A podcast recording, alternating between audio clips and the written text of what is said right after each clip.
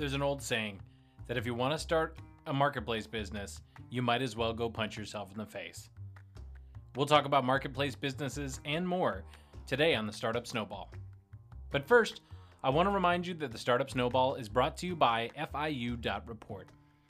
FIU is a peer to peer accelerator that's free for founders and easy to get started. All you have to do is head to FIU.report and click the Get Started button on the homepage. If you want to be a guest on this show, just click Be on the Show when you're on the homepage at FIU.report. Today, we're going to talk about marketplace businesses. This, in our ongoing series of How to Start X Business, we're going to talk about what a marketplace business is, which side of it you should focus on first, and what are some tools that you can use to get started for little or no money. Let's jump right into it. At the beginning of the show, I made a quick joke about a industry saying that may not even be true anymore. They say if you want to start a marketplace business, you might as well just punch yourself in the face because it's just so hard.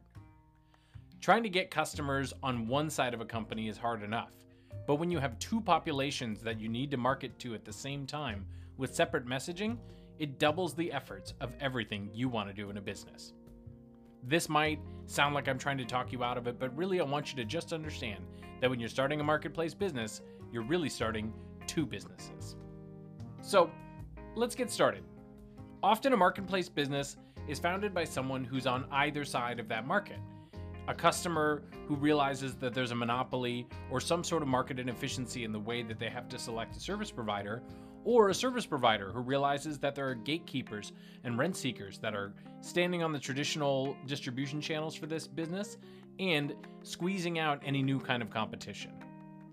Now, there's all kinds of debate on which person is better to start this sort of company, but let's not even worry about that.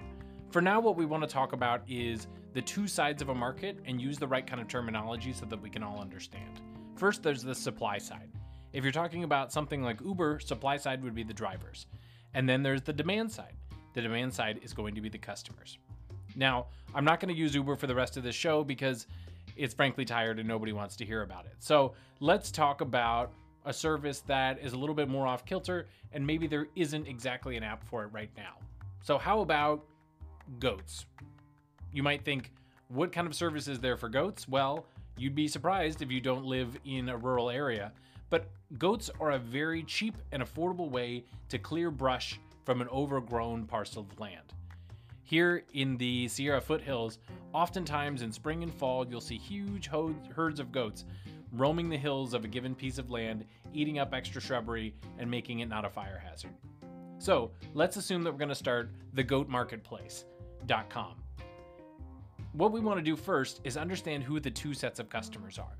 One is going to be landowners the other one is going to be goat farmers, I imagine. I don't know, maybe goat herders? I'm not sure what the proper term is. If you're a goat professional and you're concerned at the nomenclature I'm using, please reach out to grahamcbain at gmail.com.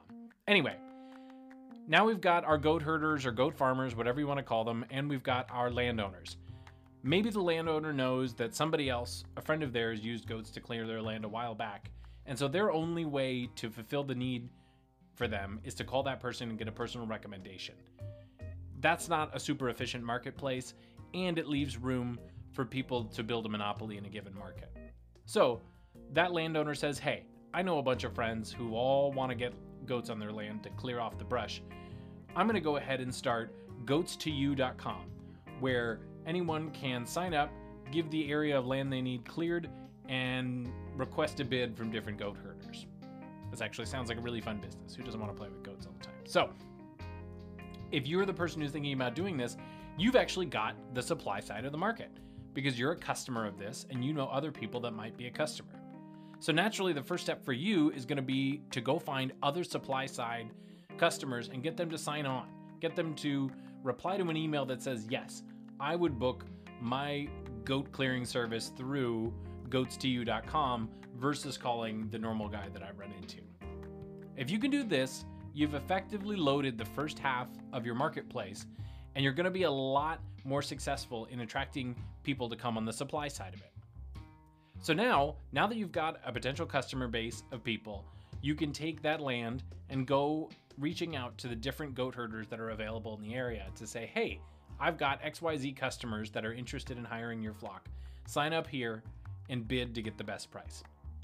Now you're to find Jay Goat Herder, who's been doing this for 20 years and has a book of business, is not to be excited to jump on this train, but that's fine.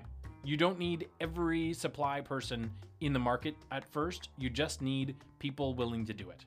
So you'll go out, you'll call 100 names, and only 20 people will show up. But that means that every customer that you've promised a great service to is going to have at least two or three bids on their project.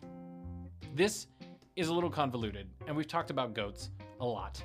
But what I want you to see is that starting a marketplace needn't be as painful as getting yourself punched in the face. You just need to think methodically and detailed about how it is you're going to start it.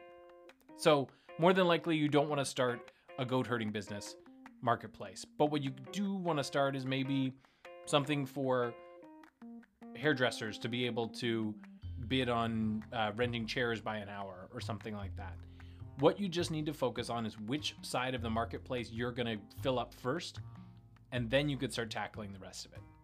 I hope that's helpful, and I hope you take the chance to start your marketplace idea and take the services of FIU Report, a peer to peer accelerator that's free and easy to get started. Just head over to FIU.report and click the Get Started button. If you want to be on this show and ask me some questions first, click the Be on the Show button when you're at the homepage of FIU.report. Thank you so much for listening today to this show all about marketplaces. I hope you don't punch yourself in the face, and I hope you have a great day. Thanks so much.